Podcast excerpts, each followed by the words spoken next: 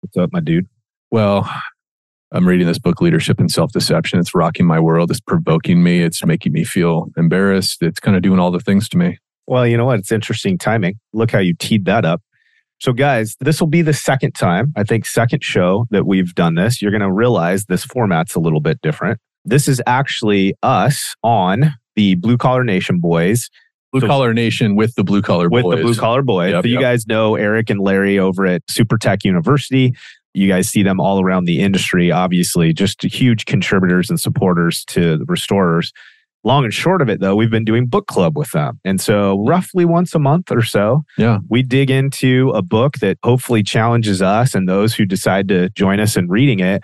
And normally they release those shows as part of the Blue Collar Nation. So that's on theirs. But we want to make sure that our audience, those of you that don't know those guys yet, obviously this will give you an opportunity to learn more about them. Yep. But we want to make sure that our own organic audience has access to this as well.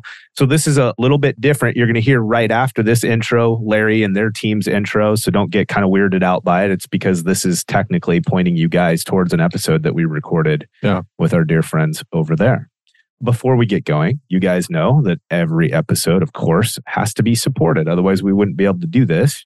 As you guys know, some really loyal and rad sponsors that we are friends with. Answer Force. This is kind of a newer team that we've been working with. You guys are probably starting to get used to hearing their name, but Answer Force. So, this is essentially your bolt on partner, guys, to help you with your call intake. And instead of it being this one size fits all super generic robot that answers the phone with very little commitment to you, your business, or your clients, these guys are customizing the experience. They're ensuring that their team aligns with what you would normally do as part of your call intake, asking the right questions. The folks that are working with your team to take those calls are used to working within our industry. Mhm. And so they know the kind of clients that they're taking those calls from. So again, super cost effective. This is one of those scenarios where you can ramp up and you can ramp down based on your needs. There is no crazy contract where you're fixed into this spend on something you don't even know will have value for you yet. But in terms of opportunity, instead of us leaving the chance of a new lead to a phone tree or a digital direction, if you will, trying to guide them to make their own internal decision, let's just pick up the phone with a live person and give them a great onboarding experience, right? Yeah. And that's what you can do with AnswerForce. So answerforce.com forward slash floodlight. Check out some of the opportunities that they have as being a partner with us. But most importantly, just get this tool set Yeah. on deck with you and your team. It's important and it'll make a difference. Yeah. If you don't have a consistent process for your call intake, how in the world are you supposed to improve it and optimize your conversion, right? You're spending all this money to get calls. And if every time somebody calls in, sometimes it goes to your mitigation manager, sometimes it goes to one of your JFCs or your admin or your AR people, and they're all just winging it. Yeah. How do you troubleshoot that, right? right. Call intake is so important. That's right. First impression in many cases. Yeah. Answerforce.com forward slash floodlight. That sounded like one of the attorney reads at the I end of it. know. I know. Liftify. So we have a client on the East Coast. They happen to be a SERVPRO. They were, still are, the number one SERVPRO for Google reviews. So it's kind of like, well, do they really need Liftify? They were enthusiastic. They're like, gosh, better is better. so they we're already crushing. Let's go. they're crushing. level. They have an internal marketing person that really owns it. And Trin, hello, uh, does a fantastic job. And they still decided to optimize their process by using the Liftify platform. And they added over a hundred reviews in July in a single month. Yeah. Haven't gotten the update for August, but I'm assuming it's just as good, if not better. They are still number one in the SERVPRO system and love that. But they're rapidly growing and they're benefiting from all of those Google reviews, their organic call intake. So Well, and here's the best part, man, is that it's not going to fluctuate. So the consistency of chasing those reviews mm, is not going to fluctuate based on how busy our team is in that moment. And that's what we all face. that's right. We get busy because we depend on our own personnel to gather those reviews. Yep. We get busy, it subsides. We want more business, we pick back up and we start focusing on it. And Yep. then it subsides. Get rid of that. Don't right. cycle. Just make it consistent and awesome. It's right? just so important to put those automation tools in place when you can, right? That's right. So check it out, liftify.com forward slash floodlight. You will thank us. We get people all the time that are like, That's man, that Liftify is awesome. So we love it. It makes us look good. It makes our clients happy. It makes them more money. Everybody wins. win, win, win. Yeah. Guys, Michelle and her team, C&R Magazine, please show them the love. Mm. Like at the end of the day, show them the love. They care about our teams, they care about our industry. They keep us all informed. They're always on the front edge of what's happening. They're always bringing the newest tech, the newest dialogue, the newest issues, the struggles. They're a massive resource. And really, something that we don't talk about very often is the fact that she's kind of like a master networker. Yeah. She's consistently connecting people, building that sphere of influence. What's the term? Is there's like a term for this? Is a mensch. I used Oh. to think that was like a it has a little bit of a sound like it's a derogatory, but it's not. It's like somebody who's like uber connected and respected. Okay. They've got all the connections, and she does. I mean, she scoops all the great stories. Yeah. But you know what I just saw? C&R is coming out with their I don't know if it's quarterly they're doing this, but industry update that Oh, they do in conjunction yes. with know how. That's right. And it's good. Oh, like the there's run. survey Amazing. data, a Yeah. lot of intel about the industry, what's happening with hiring, what's happening with all the things. So that's either it's come out. I think they had a live either yesterday or today. So anyway, you want to check that out. It's valuable. Really great intel for us as leaders as we're making strategic moves in our business. You know, we always get mixed up when the show's going to come out, Yeah. whether or not it was yesterday or two weeks. I know, right? So anyway, Yeah. all right, gang, let's jump in with the Blue Collar Boys and the Blue Collar Nation podcast, and let's dig into the dichotomy of leadership.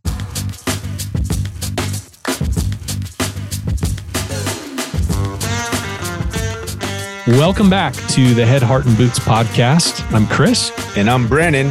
Join us as we wrestle with what it takes to transform ourselves and the businesses we lead. Man, I love this industry. Well, hello, everybody. This is Larry from the Blue Collar Nation podcast. And I'm here with my prostrated business partner, Mr. Eric Frank, the Tech Whisperer. What's up, buddy? How are you? Did you just say I'm prostrated? Prostrated. Come on. This is a rated G show. I mean, come on now. I sure Let's- hope it's let's- not rated G. We're in trouble. yeah, oh, well, sometimes. So check it out. This is Whoa, whoa, whoa. What the hell does that mean? the state of lying stretched out on the ground with one's face downward, extreme physical weakness or emotional exhaustion. So I was from like, the you con- know, the conversation we had right before we hit record, I think that's very telling.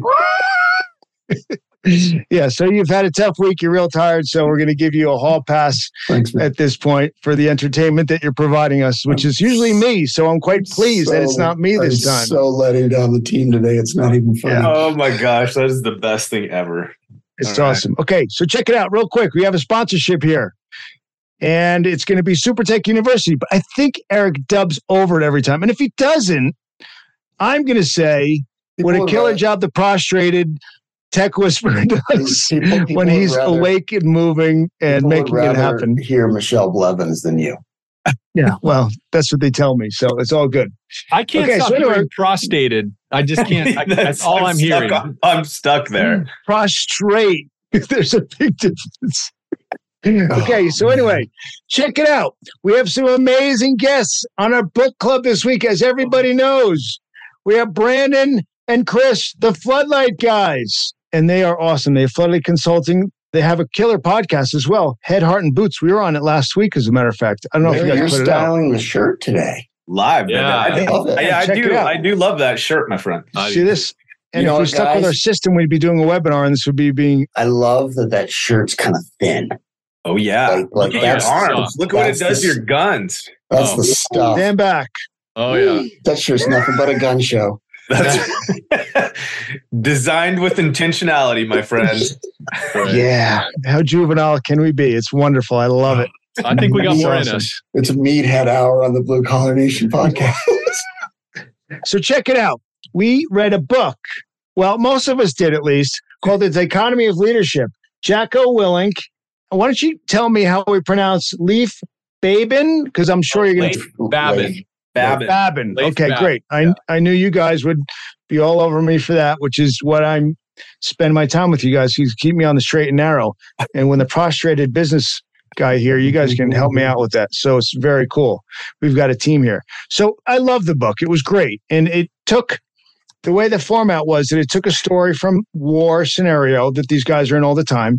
And then he broke it down afterwards. I love how they have the meeting afterwards to go over things, which is what we should do in business many times. Like at the RA, I planned on we try and stay a day later to go over details with it, which we don't always do, but to review who you meet, who you talk to and strategize like the book does is great. And I digress. But then it takes that lesson that he's talking about in war and he applies it to a business sense. So uh, That's my- digress, my that two cents. Stop talking. geez, wow.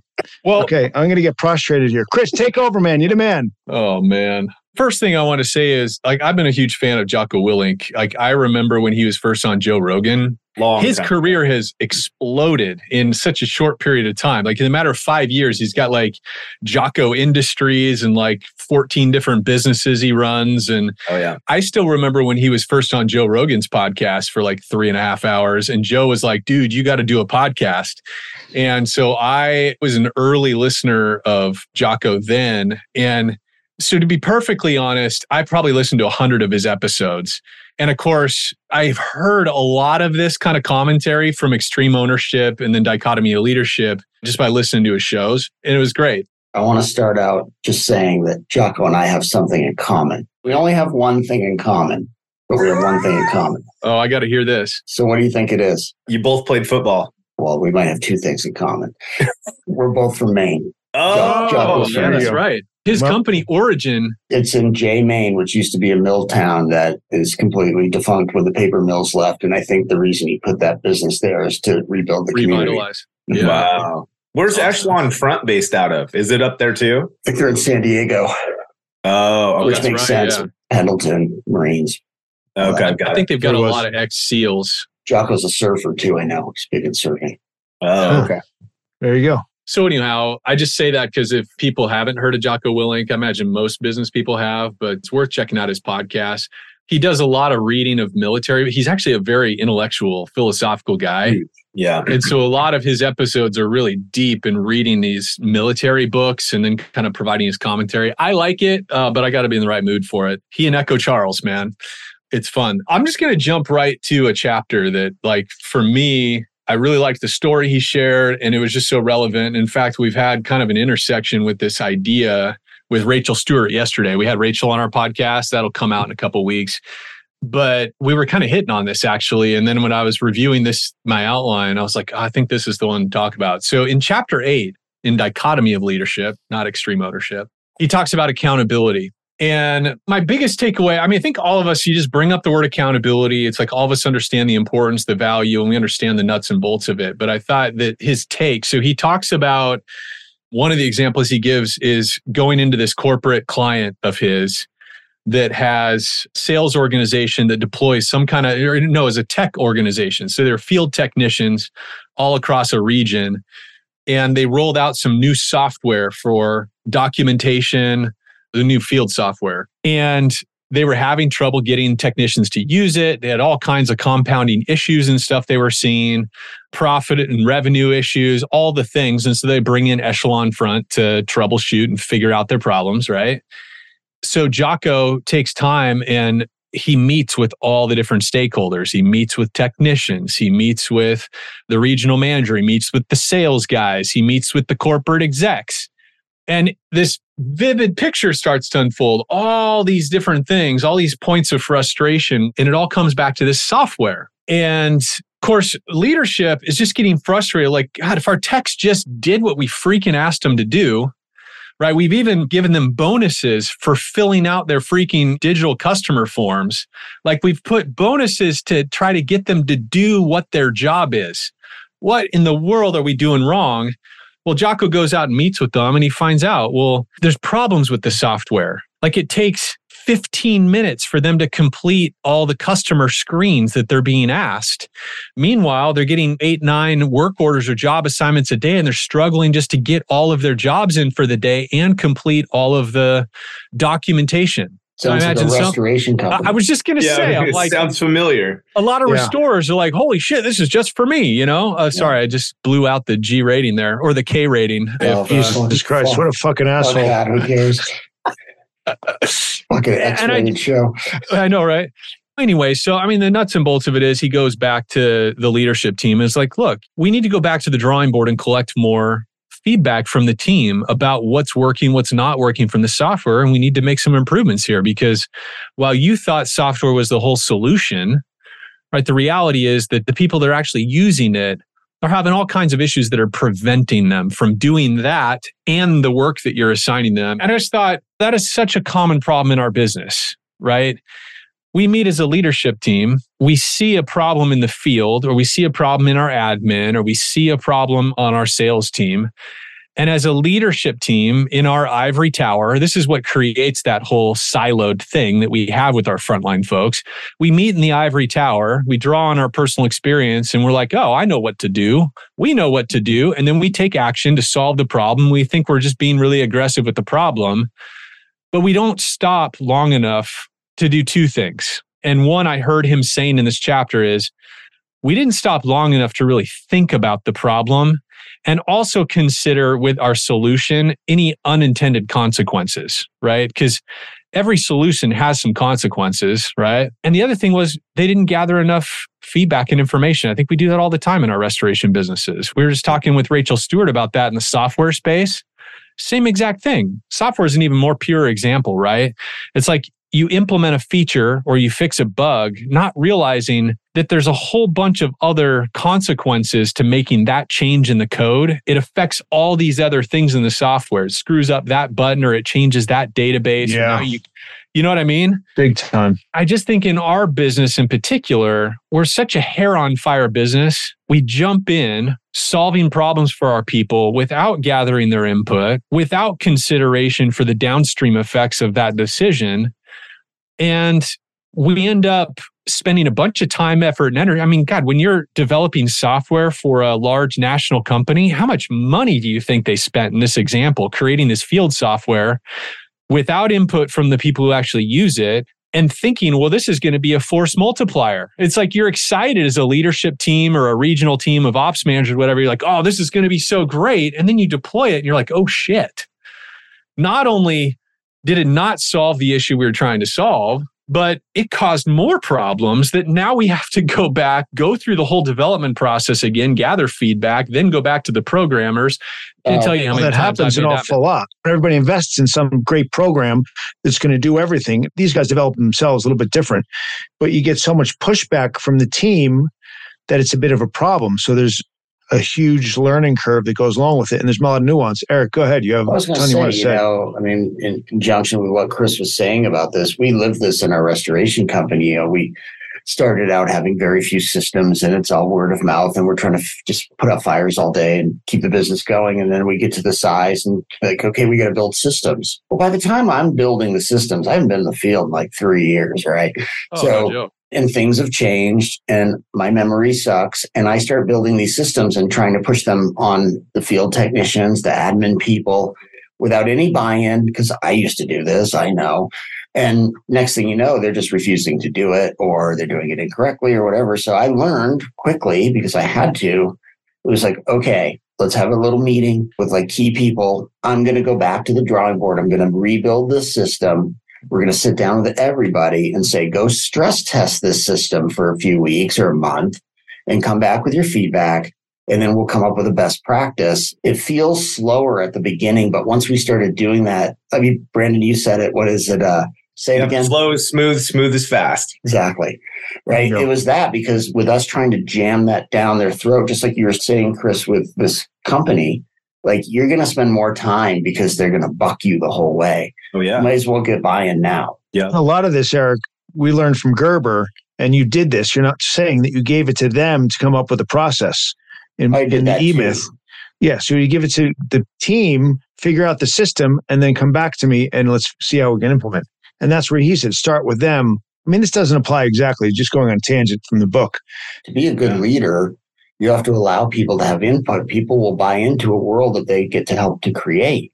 Right. If you give them no input, why would they buy in? The same thing applies. Like you could extend that out to training or any of those things. Like we're afraid to spend the money to onboard someone and put them in an intentional training program for three weeks or whatever the number is because we want them producing money for the spend.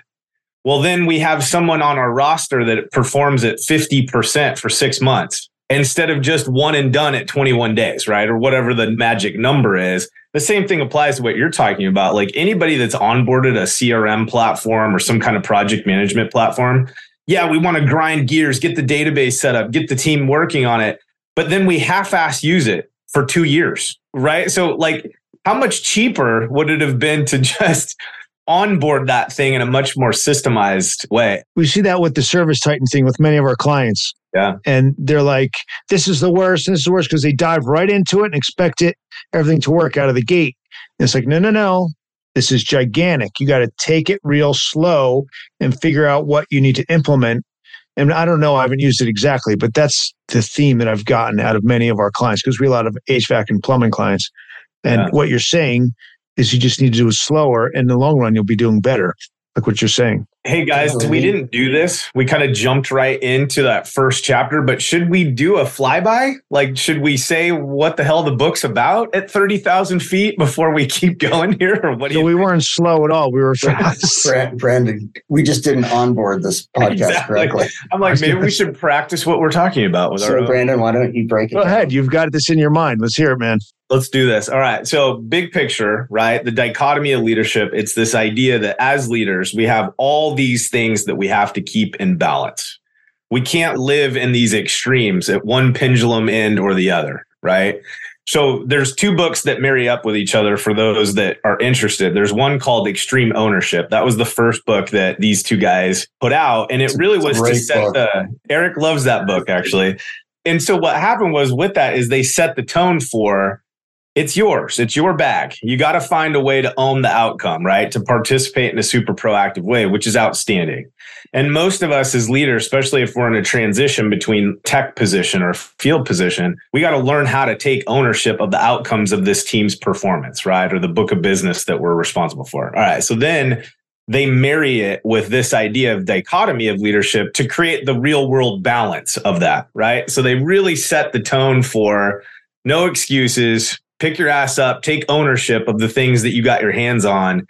And now, in order for you to do that over a sustained period of time and actually be a robust leader, you got to find that balance, right, between the two. So the thing that Chris was just talking about in in that, it's he uses the term a lot. I don't know if this was the chapter, aggressive but not reckless. So get in, take ownership, make something happen. We're not going to dance around whether or not we're going to adopt this software system, but then there's a way to balance that by inviting them in the process, getting their feedback, having them contribute to the plan, right? So that's where that dichotomy comes, where we find that balance between the two positions. There you go. Boom. I think no, that's great. That's wonderful. And I think Chris probably has a really good quote. Something's telling me that. Yeah. Go ahead. Why don't you go ahead? Because I texted it to all of you guys just now. Uh, maybe. That's how we get a word in edgewise here. So he says, confident but not cocky, Oh, yeah. courageous but not foolhardy, competitive but a gracious loser, attentive to details but not obsessed by them, strong but have endurance, a leader and a follower, humble but not passive, aggressive, not overbearing, quiet, not silent, calm but not robotic, logical but not devoid of emotions, close with the troops but not so close that one becomes more important than another or Mm. more important than the good of the team. Not so close that they forget who is in charge. A good leader has nothing to prove, but everything to prove. I don't know. I just thought that I like Oh, that. that's great. Because after reading the book, it hits on so many topics from the And book. just hearing that, don't you feel like the absolute most underprepared leader of all time? Like, how can I live up to that? I mean, No, it's no. I think you take Challenging. things from this and you improve your capacity to lead. I mean, Yeah. all of these things. And you look back on it, like, oh man, look what I did. Holy smokes, that was terrible. He's not a perfect leader 100% of the time, just like anybody else. he's the Yeah. first to say that. Yeah. And none of us are. We just, we're all on this constant growth cycle to be better leaders. And I enjoyed the book a lot. My high I, the chapter I liked the most, if I could jump in real quick, I think it was seven. It was all about preparation, but you can't prepare and prevent everything from going wrong. A lot of the book was about preparation and being ready. Of course, in war times, these guys had to work on all the time. But there's nuance to acting in war and in business, and you have to make judgment often.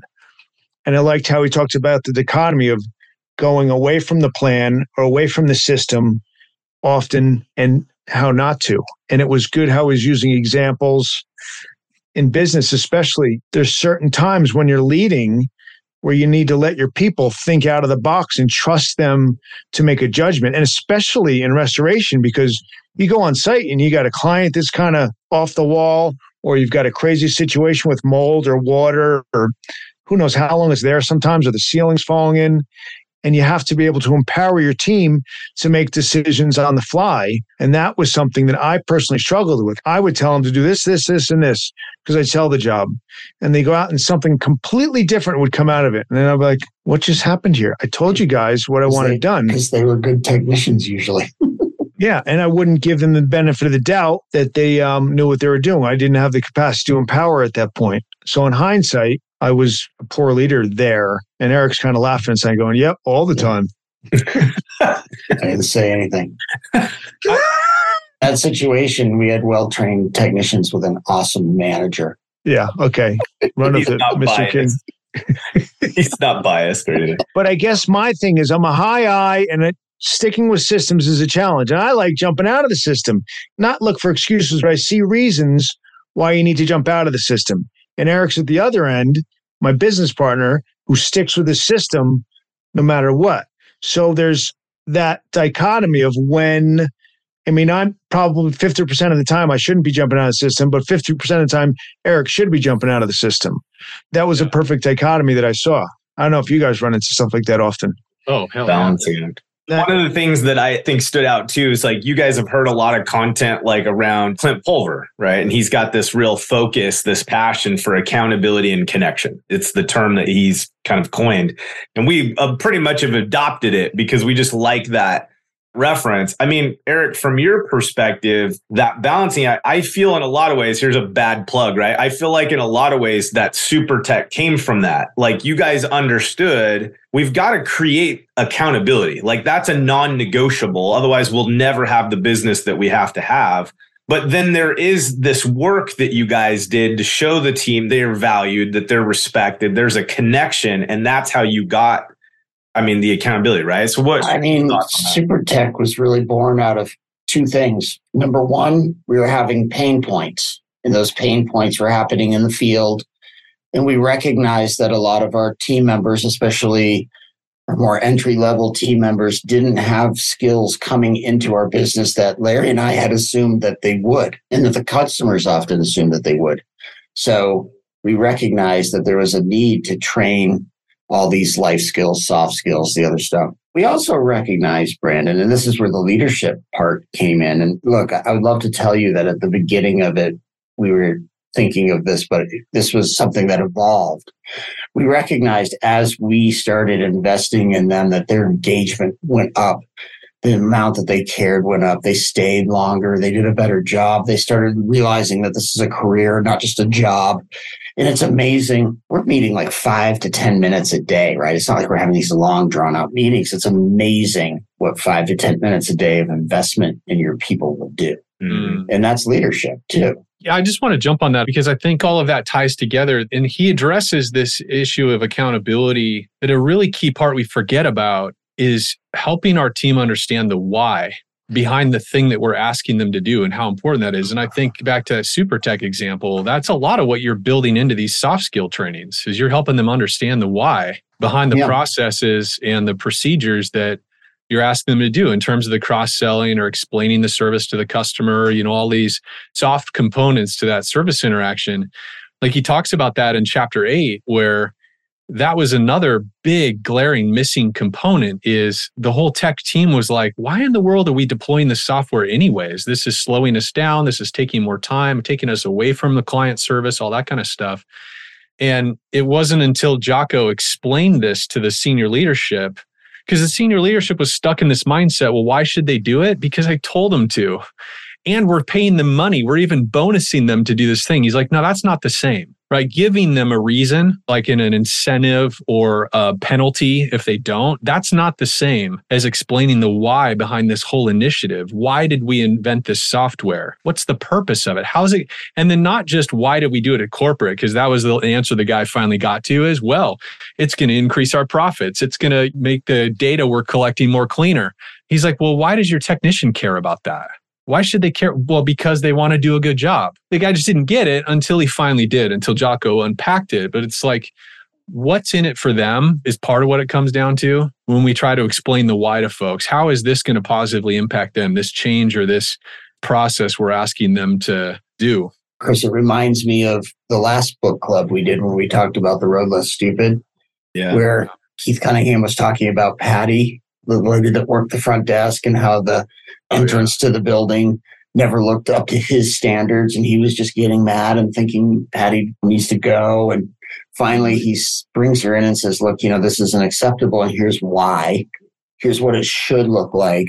And now I have failed you, obviously, in training you to first understand the why and now how to do it correctly. Right. Yeah. So, what we're talking about too is a fundamental unfairness if we don't train them. You got to train them first, then hold them accountable. Yeah. Yeah. Most of us want to hold people accountable, but the first thing, like we're talking about Jocko and he talks about extreme ownership, but one of the tenets is, is that everything that goes wrong is my fault somehow right? So if that person's underperforming, or Chris, in, in your situation, if the people aren't buying in, first thing you got to do is look in the mirror and go, what did I do wrong that they're not buying in? Yeah, the other part of that too that I took away from the Clint Pulver reference, that whole how do we balance connection and accountability? I think it comes down to that why.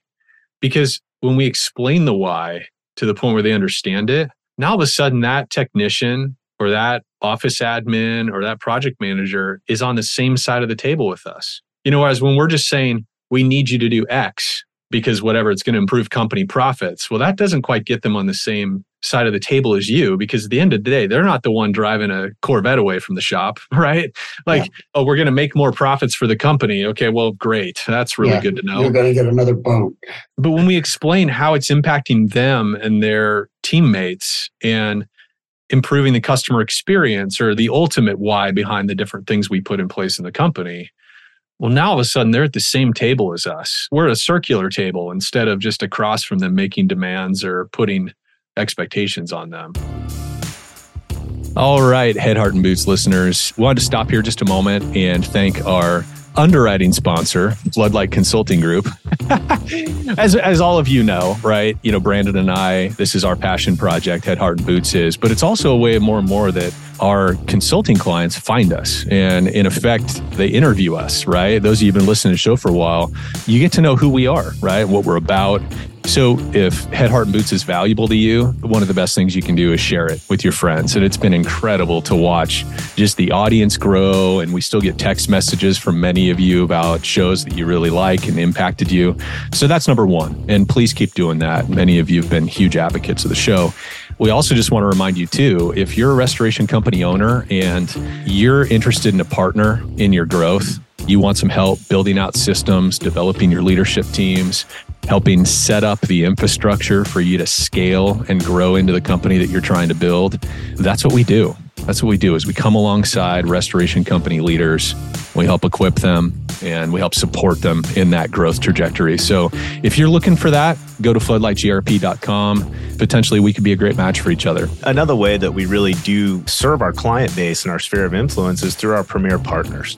We work really hard to vet those folks that we believe bring a level of value to the industry that it can really be leveraged in a way to have a sincere positive impact on your business.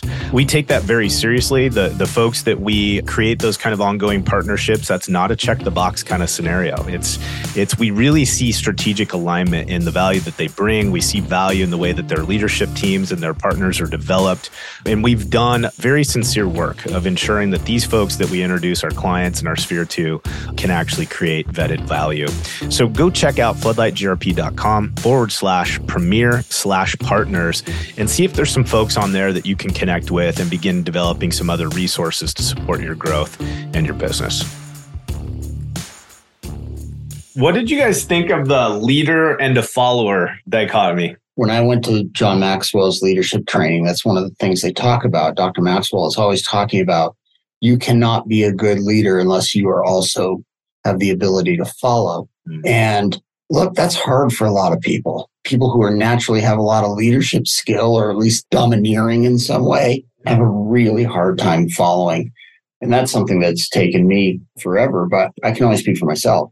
I started really working on that when I came back from Maxwell with my own team, where it's like, instead of just telling them, do this, do that, do this, I was always like, give me your input. You guys are on the field. I'm not. As I started to do that, they started to engage with me more. And now we have a relationship, a working relationship, opposed to me just saying, you do this. 100%. And everything changed because they were growing. And to be honest, they're all smarter than me. Smarter than you in the field. In the field, yeah, they were better in the field than me. So why wouldn't I be trusting their judgment, not my own? yeah. Well, no, you got that step, and many owners or managers or supervisors haven't made that step to where they need to listen to their team, and it's, it works back and forth, the leader and follower dichotomy, like you're talking about, Chris. I It's a big deal. You and I had similar roles in our restoration career. How did that affect you? it's actually it reminds me of this one project in particular that I went out and spent some time in the field. It was a night job with our team and it was a can't use the company's name, but it was a public place, a retail location that we had to do the work at night and there was some microbial issues at this location and I was always like, it had been a while since I had been out in the field. Let's put it that way. Like I had been caught up in the whole working up the chain of command and just doing what I was doing. It had been a hot minute since I'd been out working in a Tyvek suit. So, anyways, I finally decided, okay, I got to get back in gear where a couple times a month I'm going to go out in the field and just be part of the crew. Like I actually will be part of the crew. I'm not going out to be a project manager. I'm not going out to be a super. I'm just going out to be a worker bee. And it was really eye opening in a lot of different ways. But I will say there was this pivotal moment after that night. We did 12 ish, I think, hours throughout the night. And I just tried to keep up. I tried to not lose face and work my ass off so that they couldn't hold it over my head. But anyways, Point and next day- laugh at you. Oh my gosh, I was trashed, man. I was so beat up. But from that moment on, it literally converted my entire relationship with my staff. It was that moment you could look at it like a dot on a map and you could see again, it was like, okay, this reacquainted me with the team. And it wasn't like anything changed really from my perspective a ton. I mean, it's always a good reminder to, to realize how bad sometimes the job can suck, right? but more importantly, it managed that perception for them of, okay, I'm not completely isolated from the hard times. I still see what happens in the field. I was able to recognize their skill and compliment them and just follow them. I was a pair of hands. They told me exactly what to do, when to do it, and how to do it. And I didn't buck that system. Even if I had an opinion, unless it was something critical, I just shut your mouth and go to work. Like let them lead you, right? It paid dividends for me big time. Chris and Larry, what about you? Same thing, same question. that whole leader and follower thing, I had a visual of that this past weekend. And hopefully I connect the dots here. But so I went on a father son retreat out to the woods with about, I don't know, 25 or 30 other dads and sons. Our church put it on. And one of the things was, you know, at church stuff, I don't know how acquainted you guys are with that, but you go away on a church retreat, there's usually singing. You know, they have worship nights where everybody sings gospel songs and stuff like that. And usually you've got a really polished like worship leader or a band that's doing the music and stuff like that. Well, the pastor of our church in the weeks leading up to it made a decision to instead of the adult kind of professional team leading all the music, he brought in the teenage boys that were also musicians, but not as developed, doesn't have the time and grade and all that stuff, and allowed them to put together the song lists and the whole thing for the three day retreat and met with them and kind of helped them like was supported them in that. And then they led all of the music the music sessions. My son was one of them so that was fun for me to see. But as i watched that was it perfect? No. Had they ever done that before led a whole weekend of music stuff for a group of 20 30 40 people? No but you also step back from that as a leader and you're like, holy cow, what an incredible opportunity for those 14, 15, 16 year old guys. Right. And it was so interesting to watch them just swell under the trust that was put in them and them rise to the occasion. And I think when I read that chapter, like to me, that's a picture of what Jocko's talking about, that there's an aspect in a leader creating leaders, in a sense, choosing to follow, of relinquishing control on purpose, right? Giving over control and leadership to people that you're trying to develop and grow into leaders. And it's awkward. And it doesn't necessarily create the exact outcomes that you want, but it's identifying okay, where is there room for me to allow somebody else to step up and kind of get their sea legs, right? And start to feel what it's like to lead and get that experience. Because there is no perfect time to start leading. It's like you don't ever reach a point where you've done enough courses, you've been to enough leadership conferences to where you're quote ready there's always an aspect of just stumbling through the first few times. And the guys did a great job, but I just thought, what a great picture. So to me, that was an example of that, of that pastor who presumably he wants the whole retreat weekend to come off awesome. I mean, he has a vision of like what level of engagement and like how cool stuff is. And so for him to give that over to the guys, to these teenage kids, I think was a great example of that, you know? Yeah. It'll probably help those guys grow, the kids. Oh, dramatically. God. I mean, the trust. So, I mean, there's so much communicated in that. It's a message of you've got what it takes. I trust you. And it's a statement of you're ready Yeah, and they're uh, empowered. taking this on. Yeah, empowerment. Well, and at that age, I mean, that's that thing, right? Like guys at that age, if we go back and look at our history, I think some of the brokenness and the greatness came from those moments where somebody did one or the other. Yeah. They either told us we weren't capable or they told us we were, right? Yeah. And I think as employers, we forget the honorable opportunity that we have to do that. Like we forget just because somebody on our team's 22, 23 years old, we get it twisted if we think we don't have the potential to be a key contributor to the vision of what they establish for themselves Yeah. later, right? Like the more we can pour into that, man, we don't know. Even if it doesn't work out, you're coming. I've seen time and time again people that didn't hang in the pocket with us. Something happened, they pulled the ripcord and left. But I've had multiple conversations with people years down the road that can still refer back to an exchange on one of our teams or with Sure. me and say that it put them off in the right trajectory, even though we didn't witness it. We didn't see it. So, what- real quick on this before we move on, we had been doing what is now Super Tech Live in our business for a while, like let's say a year, year and a half. And we have seen some really good growth. And I read Matthew Kelly's book, The Servant Leader. Oh, yeah. Um, and I was trying my hardest to be a servant leader. What can I do for you? How can I make your life better? What can I do? And I remember we got to this point where we had a morning meeting and I went around the room and I looked at like the carpet cleaner and like, just so you know, you clean carpet better than I ever have. Look at the mit manager. Just so you know, you're a better mit manager than I ever was. Looked at the accountant and said, you know, you're better at doing the books than I've ever been. I'm pumping them up. But then also the part where it's like, but not passive. I'm like, but you guys got to also recognize that if there's no me, there's no this. Yeah. I'm the one that holds this together. Larry's the one that go gets all the money. So don't forget that either.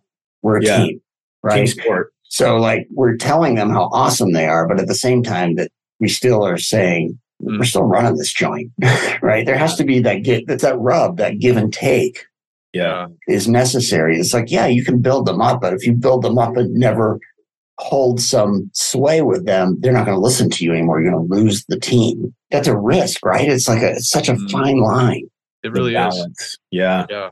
That's a good point. We see sometimes business owners do that when they've hired somebody that's technically really strong. And then all of a sudden you see them step back and they're no longer leading that person because somehow they've established this. I can really only lead that person if I know about that skill set than they have. It's like, no, that's going to be a small business if that's the plan, right? That, mm-hmm. Well, that you always got to, you and know, you're abdicating to that person. yes. It's your business. You're stroking checks and you're going to abdicate? No way. Yeah. There has to be a give and take. And with this, like what I used to do is I'd bring the guys out and I'd have a drinking night every week. And I would invite the team often. And sometimes Eric would get upset. He goes, You can't hang out with those guys too much. And he would see the balance not work out as well. I would hang out with them more. And that was my way of leading, becoming friends with them. Very different from Eric. So he had a different relationship with the team than I had the relationship with the team. I mean, it worked out in some ways and not other ways. It was a, definitely a difference in our dichotomy completely. It- What did you see happen from that? Like, did you get the result from that kind of scenario that you wanted, or what was the challenges or the dark side to that? Well, the goal was, you know, to get them engaged, find out what the problem was, and talk to them, and just get to know them on a different level. Their personal life, who they were, what there was like at home, and stuff like that, and what there was going. And that helped a lot because they would come to me if there was anything going on, or in that moment they would express something. But also, it would be difficult at work when I say, "Hey, man, you got to do this," and they look at me funny, like, "No, no, you're my buddy. Why are you telling me what to do?" And sometimes that would get it was grade area that wasn't as helpful. But sometimes it was helpful because I would find out stuff that was going on and I would know what's going on with their family and stuff, and they would confide things in me, and it was helpful. I would be able to lead in those aspects. So it was Yeah, just it just depends on the relationships. And actually, having the two of us, it actually worked out quite well. Like Larry might have lost a little juice because he was too friendly with them, but he still had me on the other side, right? So there's a balance there. And then a lot of the personal stuff that people were going through, they would go and confide in Larry because I'm more task driven, right? So like it worked. If there's only one person though, and it's they only have one personality. So it's I saved this. Hang on. This was the best because every time I saved there's so many lawsuits I would expect because every time Eric would fire somebody and I'd be sitting next to him, I'd walk him to the car, I'd give him a hug, I'd cry and console with him because I cared. And they'd feel that because it wasn't like false at all. It wasn't made up. But And it I was was like, so- okay, cool. was Have a nice day. It was so bullshit though, because Larry would come in that morning and he'd be like, all right, this is what we're going to do. You go ahead and fire him, and then I'll console them in the parking lot. Oh, nice. it's the whole good cop, bad cop. Oh my gosh, you guys. But I cared. So that was the thing because I was like, oh my gosh, you're going to have to go home and they'd have all these problems, blah, blah, blah, blah. Granted, we have to get rid of them. It was never that I said, no, we can't get rid of them. Yeah, we got to get rid of them. But hey, let's be empathetic about it. And uh, All right, let's, look, we got a few more minutes. Let's try to hit one more, one more chapter. Okay, guys, I'm coming out strong. Focused but detached. Brandon, you were reading my mind. That's the one. This was one's weird, right? Okay, what comes? No, I don't think it is. I, this makes total sense to me. Okay, so land the plane for us. What does that mean to you? So to me, that means that like I'm not so emotionally involved in the whole thing that I can't step back and try to think logically. Right. Like I see so many of my coaching clients, they're so emotionally invested that they can't just step back like a chess master and detach themselves enough to go, I got to stop thinking this way. I need to make this move. I need to make this move. This person needs to move to a new position. This person, I need to move to greener pastures. But Like somebody in the business as a leader or, or military, whatever, has to be the person that's playing chess. Yeah. And somebody's got to be strategic to sit there. And to do that effectively, I think you do have to detach yourself enough. That doesn't mean that we're talking about the people that we were leading. I had a manager come to me he said, Hey, Eric, just so you know, like 90% thinks that you care the world for them and 10% is afraid of you. Right.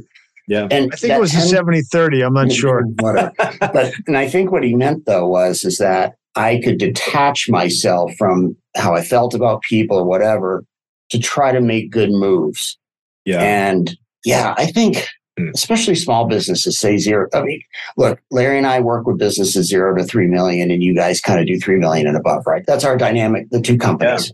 Yeah. So much of my work as a consultant is to get people to start detaching Yeah. because they're so in it. And I mm. was always trying to get Larry to detach, right? Larry's a, a more emotional being than me. So therefore, he would take things that happen in the business really to heart, really personally. And for Larry, if he was a solo entrepreneur and starting to build a business like without somebody like me, that's a challenge to detach. So I guess my question would be, how do we detach if we're maybe not wired for that? Hmm. Like here, I'm assuming like Chris and Larry would probably have more difficulty detaching than Brandon and I, I think. Yeah. I'd say probably by default, and I might even be in the middle between all of us, right? Like I kind of present like I'm all hardcore, but at the end of the day, I'm pretty soft and squishy on the inside. But you know, one of the things that sticks out to me when I think about this, the title of the podcast, Soft and Squishy on the inside. That's Sorry. right. Soft and squishy on the outside. I don't know if you want to start with hard on the outside, but Larry, you can do whatever you want, my man. One of the things that comes to mind with this whole focused and detached piece is I felt like we had to get good at telling the team that we have to make decisions that are good for the team. And that means I'm going to be placed in a position from time to time where I have to make an uncomfortable decision about this one situation and this one person, and that I'm detached enough to recognize, like you said, I'm at 30,000 feet thinking about the team, but it didn't make that experience any less impactful or any easier or anything. But it was just like, sometimes I'd have to come out of those situations and just tell the team, like, guys, this is not fun. I don't want to do that every day. And I have a responsibility to everybody else in this room. And if I don't make decisions like that, we all suffer consequences, right? So I think that that's I don't know. I've tried to use that to Yeah, help like that. process that. So My question would be to Chris and then Larry Have you had this issue? And if so, how did you try to deal with it? Well, I certainly have. 100%. Well, I have sort of like th- these versions of me earlier in my career before I really started to understand what was going on there. And for me, I ended up at times in a really passive aggressive interaction with underperforming employees or toxic employees where I found myself trying to woo them into the fold or cajole them into doing the behaviors or getting the performance we needed. And then I found myself a lot of times getting really resentful and just kind of sitting on that until I finally had to pull the trigger. And then I was frustrated and upset with them that I tried so hard to help them do the right thing or help them get on board. I felt angry by the end of it. And then, of course, I felt guilty myself. And then I'd second guess did I do everything I could for them after I cut the cord? It was just a big emotional soup circus for me for a lot of years. Do you Um, think that hurt your ability to lead them? Oh, 100%. 100%. Because what they needed was they needed accountability. They needed me to tell them when they weren't doing well. And instead of me being really direct and clear with my feedback of what I needed to see, what the team needed to see from them, like Brandon's reference, I'd get personally involved with why they're not doing well, why they don't seem to care. And I would personally feel offended it must have something to do with me as their leader or their manager. So early in my career, that was just a huge, This sounds extremely Yes. familiar to me. Larry, would you like to chime? Yes, totally. I would be what you're saying exactly. I would be in the moment, completely in the moment, getting all aggro and wound up in my head, knowing I shouldn't do these things, but I didn't know how to get out of it, to detach, yeah. to say, okay, let's step back and let's figure this out. And I'd be like, I remember even saying in my head, how do I handle this? I don't know what to do. Where's Eric? I need to get him in here because I'm completely ineffective right now. In hindsight, I've done pretty well in different circumstances. Yeah, I've tried to learn from these things, Yeah, and yeah. as we all do. But if I'm back in the moment with the team, I would expect that I would be doing a whole lot better. And I've guided people in different directions. So Oh, sure. in theory, it works, but in practice, I haven't practiced it 100% yet. I would say the only thing that solved that for me 100%, part of that's a fundamental wiring, and it makes me really good at certain areas of the business. And it's just, I think, a huge part of my growth in that area has been recognizing that in certain circumstances, right, it's really helpful for me to engage a Brandon or somebody else who's able to see a little bit more clearly in that situation. And either one, and Brandon I actually do this a fair amount, either let him know what's going on inside me and so he can coach me and help refocus me on the right follow-up behaviors right or that i don't put myself in that kind of role right as often Yeah. just knowing that hey that's not as natural for me Not your strong that- suit. Yeah. you know what i mean and so when that's a really critical role with the team or with a client we're working with or whatever that we just know that about each other and so one way or mm-hmm. another we try Larry to and I do the same thing. yeah. I, I think it's a smarter move too. You let the person work in their strength zone. If we have a client who's upset, we're not sending me. We're going to send Larry because Larry's way more apt to get a positive result easier than I would. Mm, Same going both directions. leverage it. Yeah. Yeah. I think Yeah. know thyself, right, is the lesson. Yeah, yeah, Yeah. exactly. All right. Well, Well, gentlemen, this has been a great podcast. Killer book. great book. Killer book. I'm glad everybody read this book and got a lot out of the specific book, Dichotomy of Leadership. It's awesome. So, anyway, moving on from that as quick as possible. Who's So- picking the book real quick for I next think, week? uh, I don't think know. Chris is up next. He's after Oh my me. goodness, you're putting me on the spot. I didn't come prepared for that. We could do extreme leadership next. I love it. I love that. You've idea. already got us focused on Back- the wrong thing since it's called extreme truck. ownership. Yeah. Oh, yeah, yeah. Oh man, we'll do an announcement. Let's just do an Okay. announcement. Okay, that's cool. That's Yeah, fine. Yeah. I'll, yeah. I'll, I'll come up with a good one. We'll do some social media announcements. so Everybody can read along. All right. All right, Awesome, gentlemen, guys. it's been a pleasure. As always, All we'll right. see you guys. See. Thanks, Bye. boys. We'll see you later. All right, everybody. Hey, thanks for joining us for another episode of Head, Heart, and Boots. And if you're enjoying the show, or you love this episode, please hit follow, formerly known as subscribe, write us a review, or share this episode with a friend. Share it on LinkedIn, share it via text, whatever. It all helps. Thanks for listening.